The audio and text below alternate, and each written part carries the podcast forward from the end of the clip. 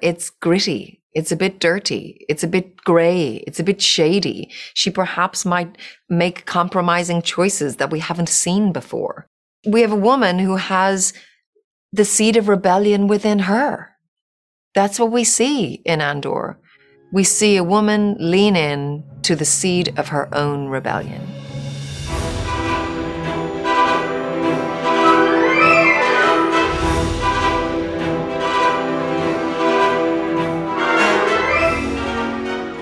Greetings, Earthlings, and welcome to the Dagobah Dispatch, where we talk all Star Wars all the time. And to be clear, when I say all the time, I mean usually under an hour each week. Don't worry, this is not a live stream. There are no live feeds. We're not Big Brother. But if you'd like to talk Big Brother, I could certainly do that as well. Shout out to Taylor Hale. No, we're here this week to talk Andor, specifically episode four of Andor. And we are specifically going to talk with one of the stars of the show and the rebellion, I might add. Genevieve O'Reilly, Mon Mothma herself, will be joining us to chat about her introduction here on the show and having to deal with what might just be the suckiest on screen husband in the galaxy. We've got that and plenty more to get into. I'm Dalton Ross, joined by Lauren Morgan and a woman who, judging by her Instagram lately, loves baseball just as much, if not more, than Star Wars. Devan Coggan's back. I I am back. I, I took some time off, and my dad and I went to. Uh, we saw Albert Pujols hit 700, which is a um, that's like my one jock thing is that I like baseball, mm. but otherwise it's all like Lord of the Rings, Star Wars, just pure nerd nerdery. But I, what I do this have baseball you're talking of? yeah, that's the the one the one thing. Although I have always wanted to go. A lot of stadiums do. This is totally off topic, but they do Star Wars nights where everybody Yes. brings lightsabers and dresses up Yep. as crazy. I've you know characters. I've always wanted to do that. That's like a perfect intersection of my interests. We have a well, we had a team in our town who apparently is now leaving our town in Montclair. Don't know if you knew that, Lauren. I didn't know. The, the New Jersey Jackals are apparently moving on, Great but they would do a Star Wars night every year. That for some reason I didn't, I'm not a huge baseball guy. Um, but uh, yes, Devan Coggan was there with her father, looking crazed uh, as number 700 was hit over the fence. Uh, we too hope to hit a home run this episode. Thank you very much. nice transition. Thank Well you very much. Thank you very much. Uh, we're gonna have Genevieve O'Reilly, Mon Mothma, join us in, in a little bit. But first, I thought we could all discuss episode four of Andor. Devan missed out on our discussion last week, uh, as Lauren and I were talking about the first three episodes. And what we said then is that, you know, moving was kind of slow. Think it could have used a tighter edit, but like eventually what we felt good about where the show was going. Like ultimately we thought could have gotten there quicker, could have maybe done without some of these flashbacks, but we're happy with the direction where it's going now. There's a propulsion finally. And I, I feel we, we definitely got that in this episode. But let me just start here. Let's start the discussion. How do we feel about Stellan Skarsgård in a fancy wig? I kind of love it. I'm in favor of it. Stellan Skarsgård is, I mean, he's such a legend. He's got the Marvel hookup. He was just in very creepy in Dune. Now he's in the Star Wars universe. I just feel like he he rules. Every time Stellan Skarsgård shows up, I'm like, I love it. He's fathered half the notable young actors in Hollywood, you know? It's true. So both Bill and Stellan, not Stellan, uh, Alexander. One of my favorite stories is I interviewed Alexander Skarsgård about that that Tarzan movie he did, where he Oh, was I in too. incredible shape and he had like he was totally jacked and had crazy abs. And he said as soon as the day he wrapped, he just went to his dad's house and Stellan just made him pasta for an entire weekend and he just ate pasta. and I was like, okay, now I want Stellan Skarsgård to make me pasta. I don't have abs, but you know, I would still eat the pasta. Why do they even do that anymore in Hollywood? Like, 'cause Yeah. we know that they CGI the muscles on them, right? Every time you see some dude, like, it's like half that is CGI. Those are not real muscles. Like, I don't even know why they even bother anymore. So they can tell really great stories on press guess- tours about I how, you know, that's it. how they ate nothing. Yeah. Uh, so look, we finally got Cassian off that damn planet. We finally got him now, sort of working with the rebellion. He's part of this plan that he's going to join a team that has five days to steal an Imperial quarterly payroll for the entire Imperial site. And I feel like here we go, right? This is what we wanted. Give this guy a mission, put him with a new band of misfit rebels, and let's do something. And uh, well, we haven't really seen him do it yet. Devan, I finally feel good that we're we're on the way. Yeah, I I agree, and and and you know, I wasn't here last week, but I totally agree with with a lot of the things that that you guys talked about, and we've talked about this offline. Is that the first three episodes were fine, but I think it was kind of a little bit of spinning wheels and sort of a little bit like, okay, when are we going to get to where we're going to go? And I, I feel like here now in episode four, I feel I feel the same way. I'm like, okay, things are starting to happen. I'm somebody who I love a heist. I love a let's get the team together because we, you know, a bunch of people with a very particular set of skills to pull off an impossible mission. Um, that is my absolute hands down number one favorite trope in all of media. So I'm like, hell yeah, give me a heist. Like let's let's steal this payroll stuff. Like let's let's get to it. Let's let's make stuff happen. So I was into it. Lauren, what do you think about Cassian and this uh, misfit ragtag group of rebels he's with now? Well, first of all, I have to admit, hearing quarterly payroll in Star Wars just sounds weird. Like, I'm like, does does the Empire use QuickBooks? Like, what are they doing? I was just like, hold on, you're stealing the quarterly payroll. but I was happy when uh, we got to see the rest of the teammates. Uh, that you know, uh, Faye Marsay who was the waif on Game of Thrones, was kind of the leader, and then Ebon Moss-Bachrach from uh, the sh- uh, uh, the chef or the bear, I'm sorry, was on the team. He didn't get to do much this time, but I, I you know, I really liked the bear, so I'm excited to see uh, him going forward. So, you know, I'm glad to see they're joining the team. Have some questions about the quarterly payroll, but I, I assume this is going to fund some rebellion ships or some X-wings or something of that sort. What did you think, Dalton?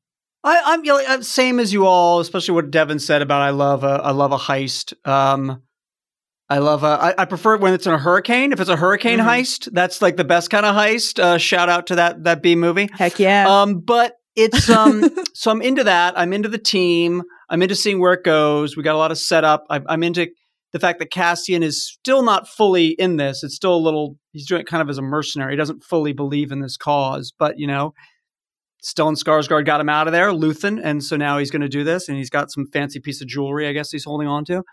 Uh, so yeah, no, I'm into it. I, I, think what I was actually even more intrigued this episode, and we'll get to the Mon Mothma stuff in, in a minute, but I was very intrigued with the uh, Imperial side of things, and we met a new character, Deidre Meero. Deidre Meero is played by Denise Gough, who's been on our podcast. Devin spoke to her a few times, and you can you can check that out. She's basically this intelligence officer and they're kind of looking at at you know they've heard about these reports about what happened uh, with this security investigation, and basically what I find really interesting is here is that I feel like we're getting a little bit of filling in the blanks of some Star Wars history, right? Like we we found out that all right.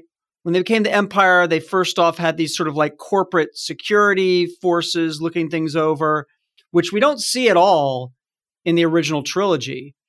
And now I guess we find out why, because the Imperial inspectors are so fed up with it. They're basically taking it over. There's a line in this you've rung the final bell on corporate independence.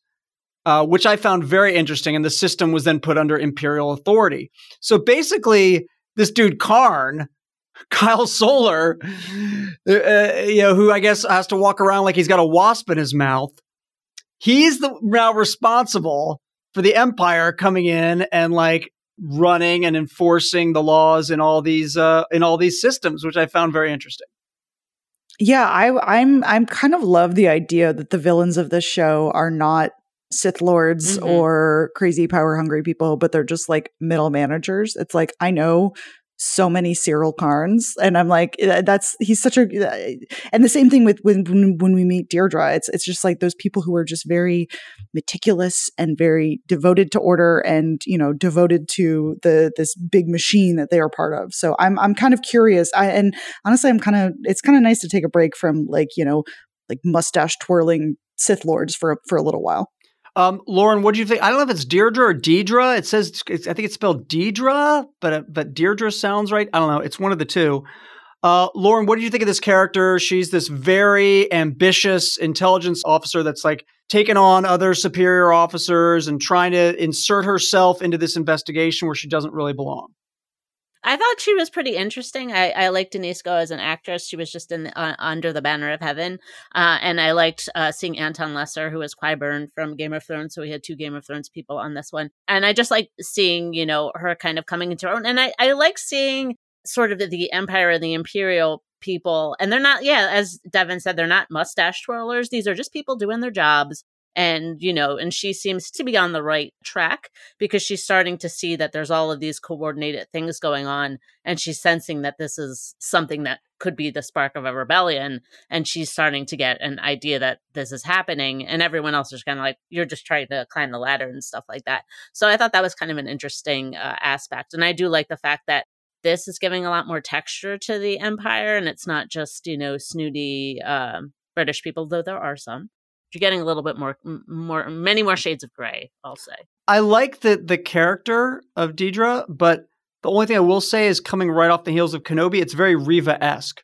right? Like the other people are like, don't I hey, think that well, the other the other folks are like, hey, you know, this isn't, you know, you know, sit back, like stop trying to like be so Yeah. ambitious, stop trying to take over, you know, you know your place, and her going over their head, like it's it. There is a similarity there. I Yeah. think there's it might just be a different energy, but like sort of uh, similar in you know uh, ferrying out something. She's she smells that something's wrong, but I feel like yeah, there's a, a slightly different energy that she's attacking it with.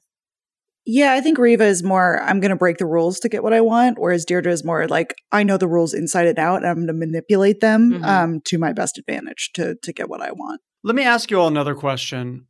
How do you all feel about a slap and hug?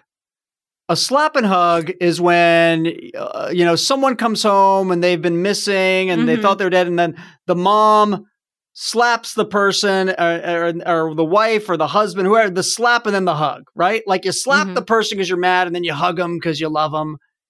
Karn got a slap and hug from his mom when he showed up at her place on Coruscant. Dude's like seemingly, I guess, out of a job now.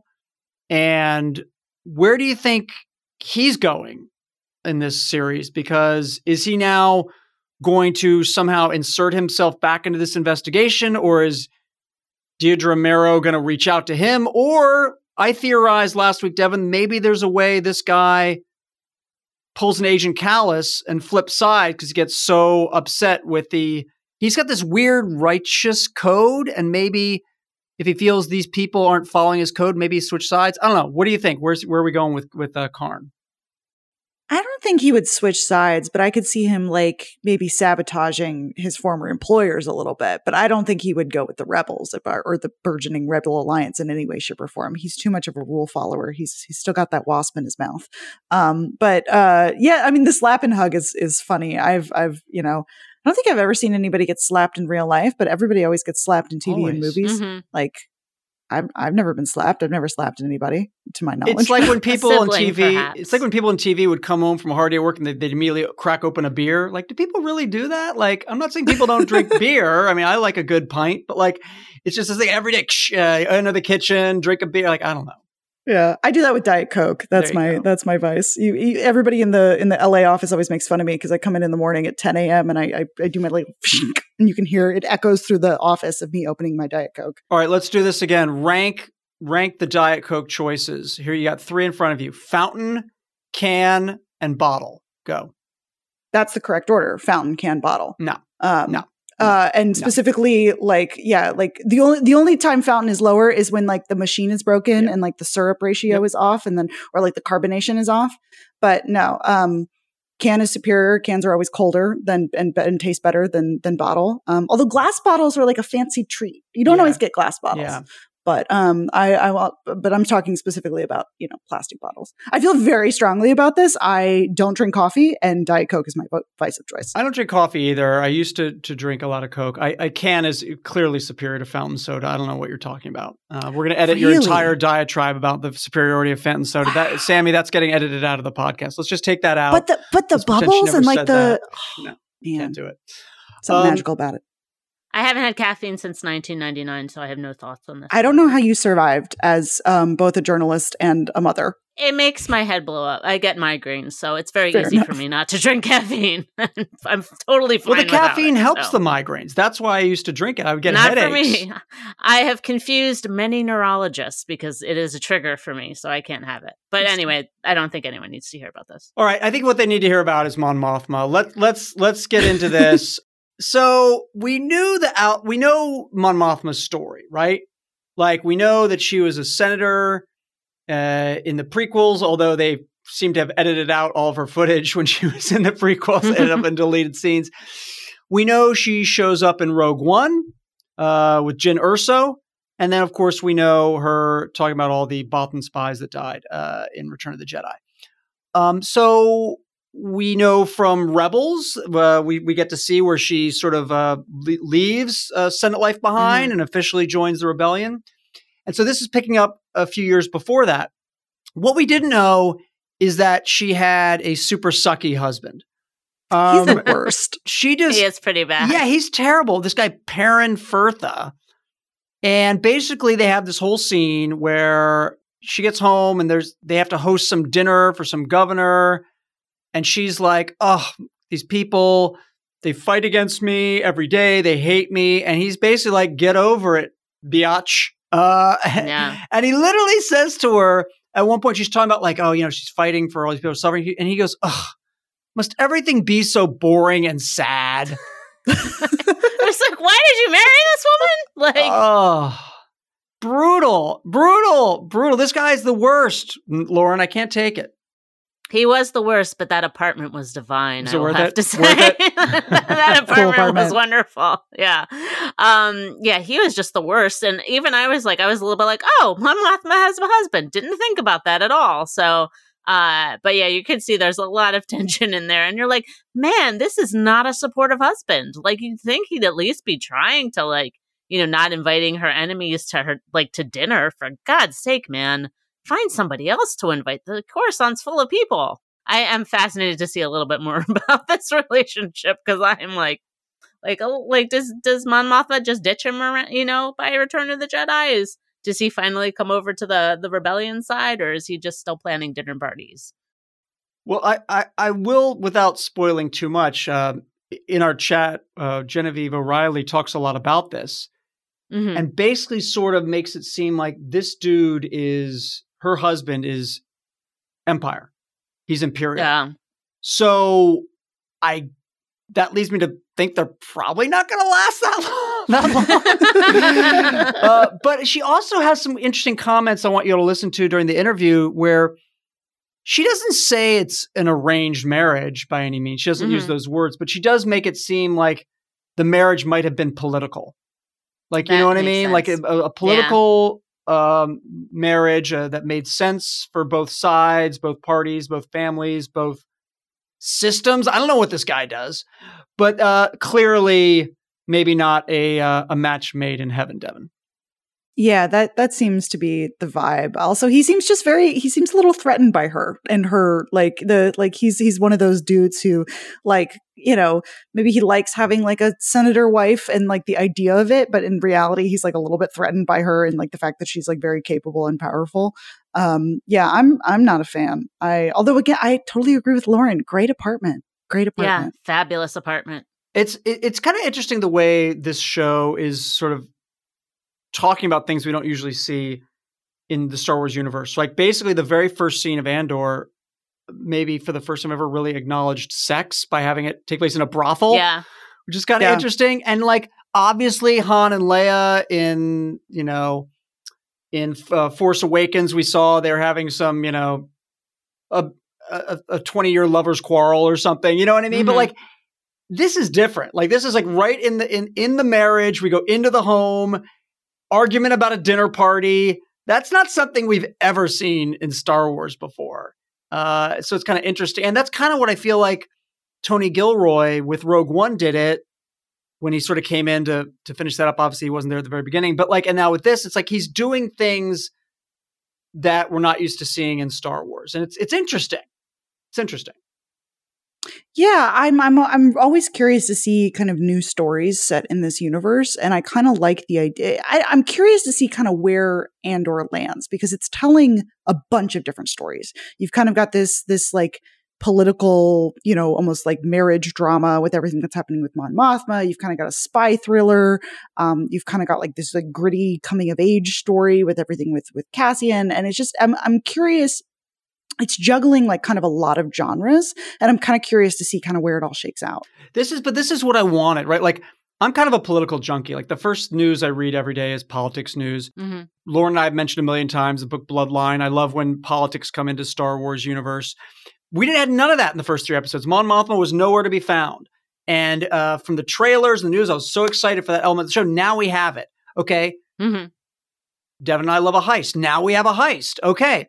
We all love seeing sort of the inner workings of sort of the, the, the these uh, imperial factions that uh, maybe haven't been explored as much in the Star Wars universe. We're getting that now. So I'm as we're kind of like not super feeling some elements of the the the the beginning game of this show. Like I'm actually excited about that all the elements are there to make a really exciting uh, program moving forward. I hope. Were you somebody who loved all the trade disputes in the prequels Ta- as a political junkie? taxation, uh, taxation Big roots. fan. Love that Yeah, yeah, storyline. huge. That's what I felt when I heard about the quarterly payroll. I was like, "Oh, no more tax! Like, I don't want to hear about this stuff. Th- This is not what I watch my Star Wars." That was like for, right in like the I'll opening crawl of Phantom Menace. It's like the taxation Yeah. of systems is under. It's like wait, whoa. No, I, I literally remember being in the theater going, "What? Yeah. Like, Call my CPA. What are they talking Yeah, what's happening? Uh, H and R Block. almost as bad as the as the dead speak." But you know, we won't talk about that one yet. Uh, Yeah. All right. Anything else before you guys want to hit on before we get to uh, Genevieve O'Reilly? Anything else about the show, this episode? just that I really love her performance as Mhm. as Mon Mothma. I, I think she has this like sort of she, she does a wonderful job of sort of making this character her own while also drawing parallels to the the Caroline Blakiston performance in Return of the Jedi, which is something she talked about um, when I spoke to her. And I, I just I've always loved Mon Mothma. She's always been kind of one of my favorite, you know, si- you know me. I love a weird side character um, in the Mhm. original trilogy, and she's one who I think actually like deserves to be fleshed out and and you get a sense that there's like a backstory there um it's kind of fascinating you know this is something i've talked about before but um other than leia there are only three women in the original trilogy that actually speak one is Aunt Beru, one is an unnamed rebel tech on on Hoth who says something like the shields are up or something, and then the other one is Mon Mothma. Um, and so like I don't know, she always just made an impression on me as a kid, and so there's kind of a joy to getting to see like okay, what does her interior life look like? You know, what's what's up with her husband? Um, I love the whole bit of like uh Stellan Skarsgård's like secret. Uh, he he's like a arts dealer. yeah, you know, secret art dealer. I love Yeah. that whole thing, and like how they were just kind of speaking in code back and forth, and like how the way they were a- interacting in the front room changed as they were interacting in the back room, and how the, and she would just kind of flip back and forth between. You know, she flipped back when she was coming back to the to the main room. So I, I loved all that stuff.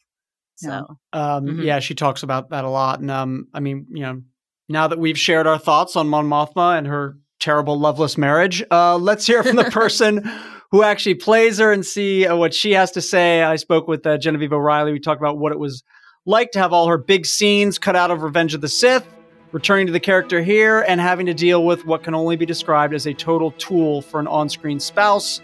And that conversation's coming up right after this quick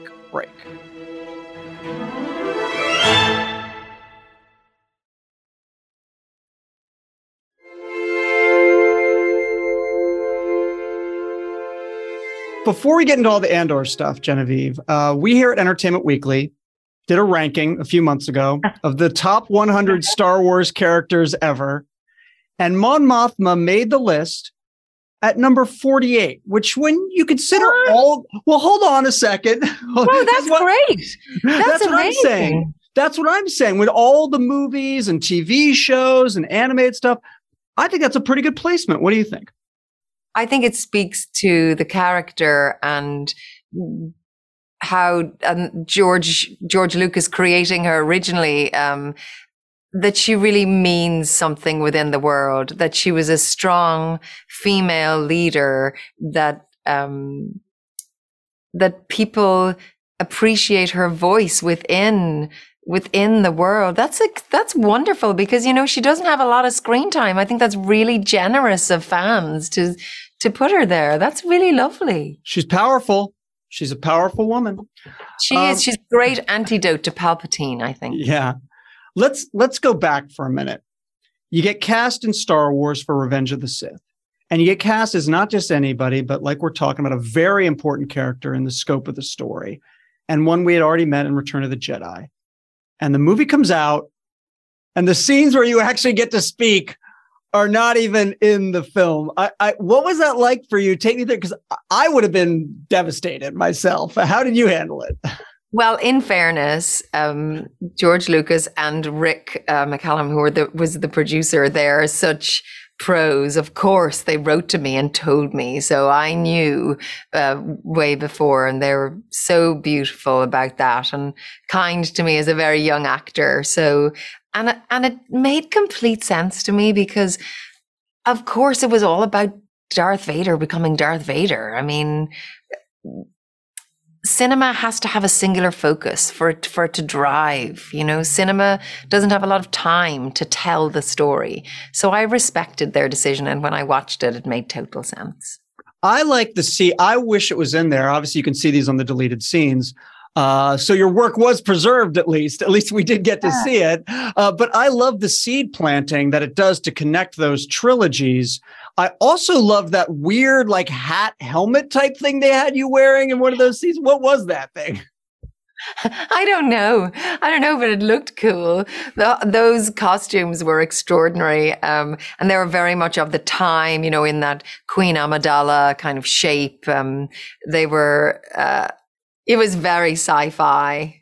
Um, but gosh, the stuff I remember, like it might have, might never have made the film, but of course I carry it with me. I remember those scenes. I remember sitting next to Natalie Portman and working with J- Jimmy Smits and us doing these brilliant scenes and C3PO coming in with tea. It was amazing. Well, you have that line in one of those scenes, um, those deleted scenes from Revenge of the Sith, where Mon Mothma says, we are not separatists trying to leave the republic. We are loyalists trying to preserve democracy in the republic. So, is that basically what she's been up to in the 14 years uh, uh, since? And then when we first see her here in Andor? I think so. I think she has been a woman who really believes in diplomacy, really believes in the power of um, a, a, democratic chamber for everyone to have a voice. I believe she has, with the encroachment of empire and and Palpatine, she has believed that she could still effect change from within. That that she could make a difference. That that um, the chambers of of parliament, for for want of a better word, can um, breed allies and can uh, create effective opposition di- diplomatically. I think when we meet her in Andor, she's at the end of that line. You know, I, I you may not be able to tell this, but I'm I'm a pretty nerdy dude, Genevieve. I'm just gonna be honest with you. I'm a pretty nerdy guy. And I read a lot of Star Wars books, and because that's how nerdy I am. And one of my favorites is this book, Bloodline, which takes place 25 years after Return of the Jedi. And it's about Princess Leia when she was a senator. So right. it really focuses on a lot of the political maneuvering that maybe is not the main focus for a lot of Star Wars fans, but I absolutely love. How fun is it to have a character that gets to play from the shadows, as it were, which you're doing here? Well, I love political dramas. I love um, intrigue and deception that can be at interplay within a political piece. I also appreciate, and even from a young age, appreciated that um, amid the action and the Ewoks and the lightsabers was uh, a political story in in Star Wars it it felt so resonant to our world. It is epic and yet it is intimate. It is fantastical and yet I can see myself in the in the characters. And uh, what Tony Gilroy has allowed for and and, cr- and created time for here within the story is for us to lean into not just the action, but also the political interplay and the political um, uh, action. So uh, let's get into what we saw here in episode four, your debut on the show, um, including uh, uh the debut of a different hairstyle with the hair kind of slicked back a little bit, some definite fashion choices going on. And I remember when I first saw the trailer, I was like, oh, okay. All right, Mon Mothma, you go. Uh, what, tell us about the new look here uh, you're getting to create for this character. And I assume multiple looks, probably. Yeah, we wanted to meet a woman at a different time of her life. A woman who we get to, you know, we get to be different people at different stages of our lives. And I certainly don't wear the same clothes I wore 20 years ago. So we wanted that for Mon Mothma. We wanted to meet her at a new stage, a stage we hadn't seen her before. And so you meet a woman, a very successful political woman, a woman who's been working at the height within empire for a long time now. She knows her stuff. And so, um, she is successful. She is sophisticated. She is a, a, political mover. She is living in within a world of high society. So she want we wanted her look to reflect that. It's it's five years before she's in a bunker.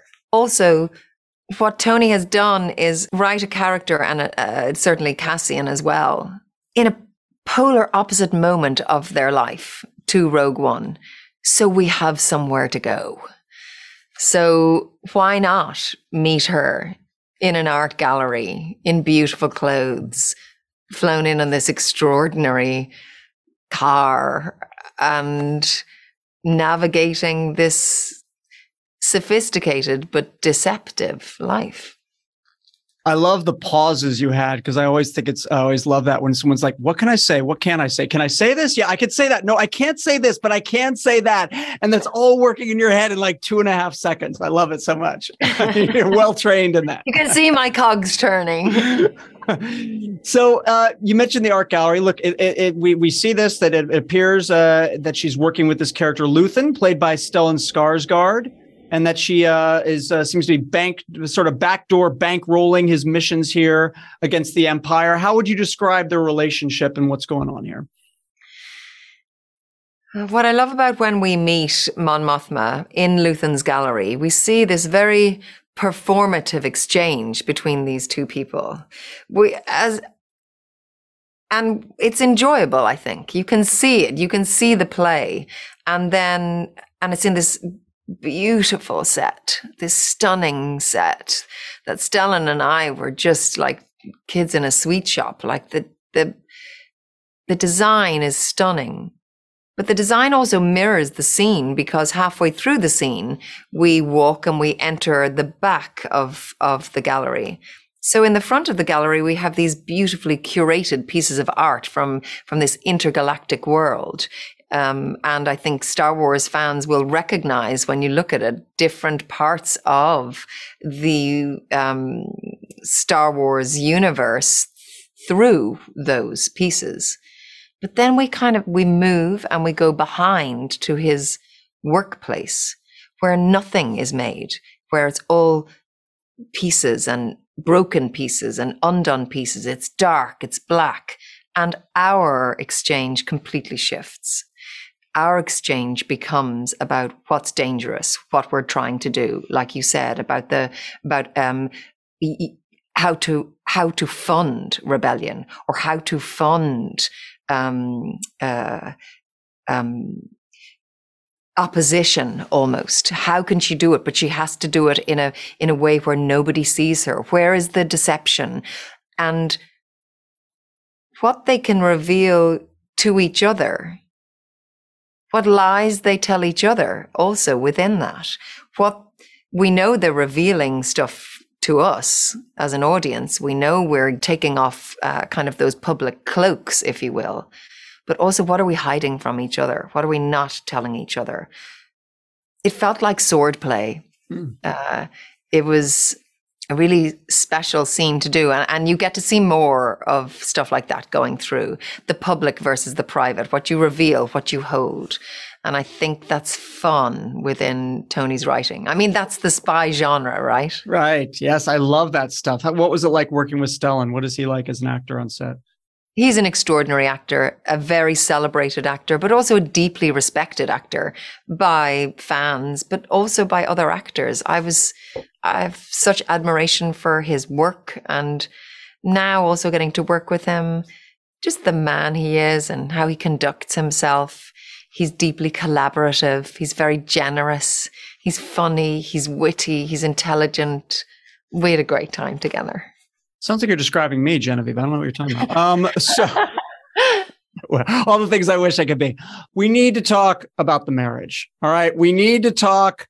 This thing seems a little shaky to me. What can you say about Mon Mothma's relationship to her husband, uh, Perrin Fertha here?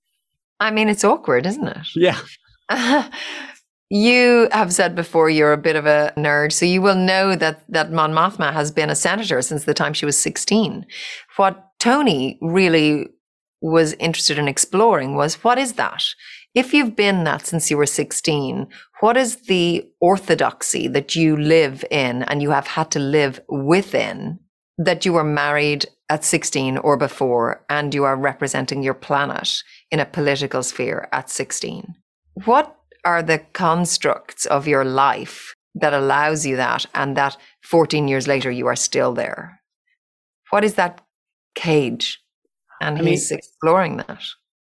He literally says at one point, must everything be boring and sad? I mean, what does that say in terms of their uh, being what, uh, what appears to be a pretty wide gulf in terms of their outlook on things? It exposes how much of empire is also within the marriage and how far she has to go to fight for what she really believes in.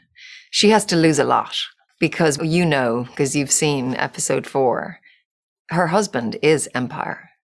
Mm. Perhaps her life is empire. She has to escape it, right? Or she has to risk stuff. And She ends up with the, on, in that re- rebel bunker.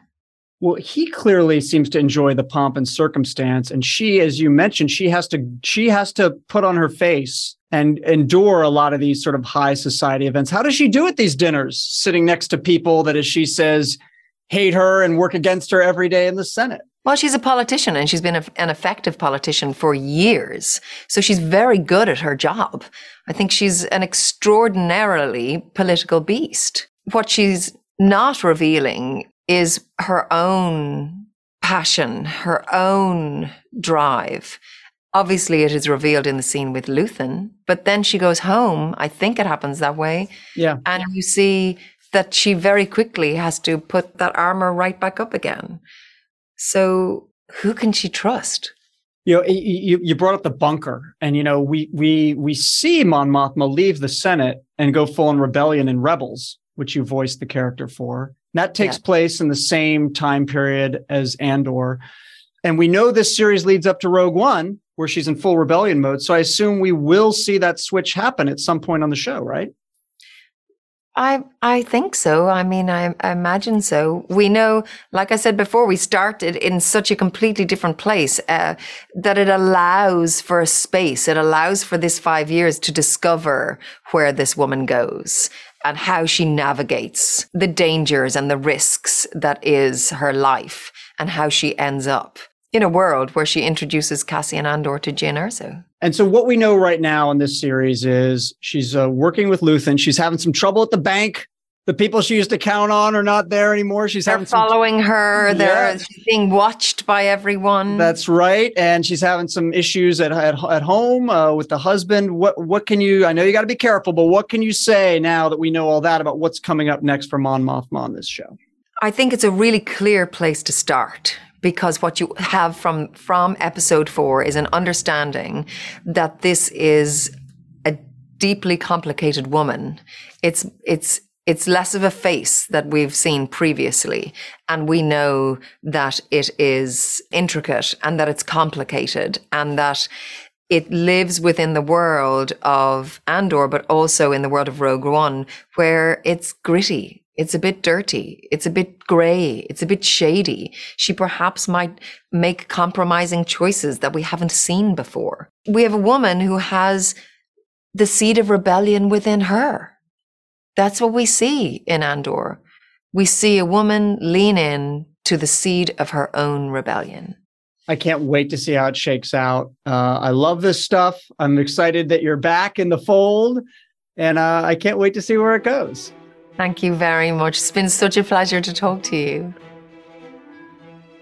Our thanks to Genevieve O'Reilly for joining us this week. She's so cool, and you're so cool for listening. We really appreciate it. And if you want to be even cooler, you can follow and rate the podcast and leave us a review on Apple Podcasts. We would be forever in your debt for that. You can also hit us up on social media if so inclined. You can follow Entertainment Weekly on all socials at EW on Twitter and at Entertainment Weekly everywhere else. You can also tag and follow us at Dalton Ross, at Devan Coggan, and at Morg Lore. Thanks so much, everyone. We'll do it all over again next week.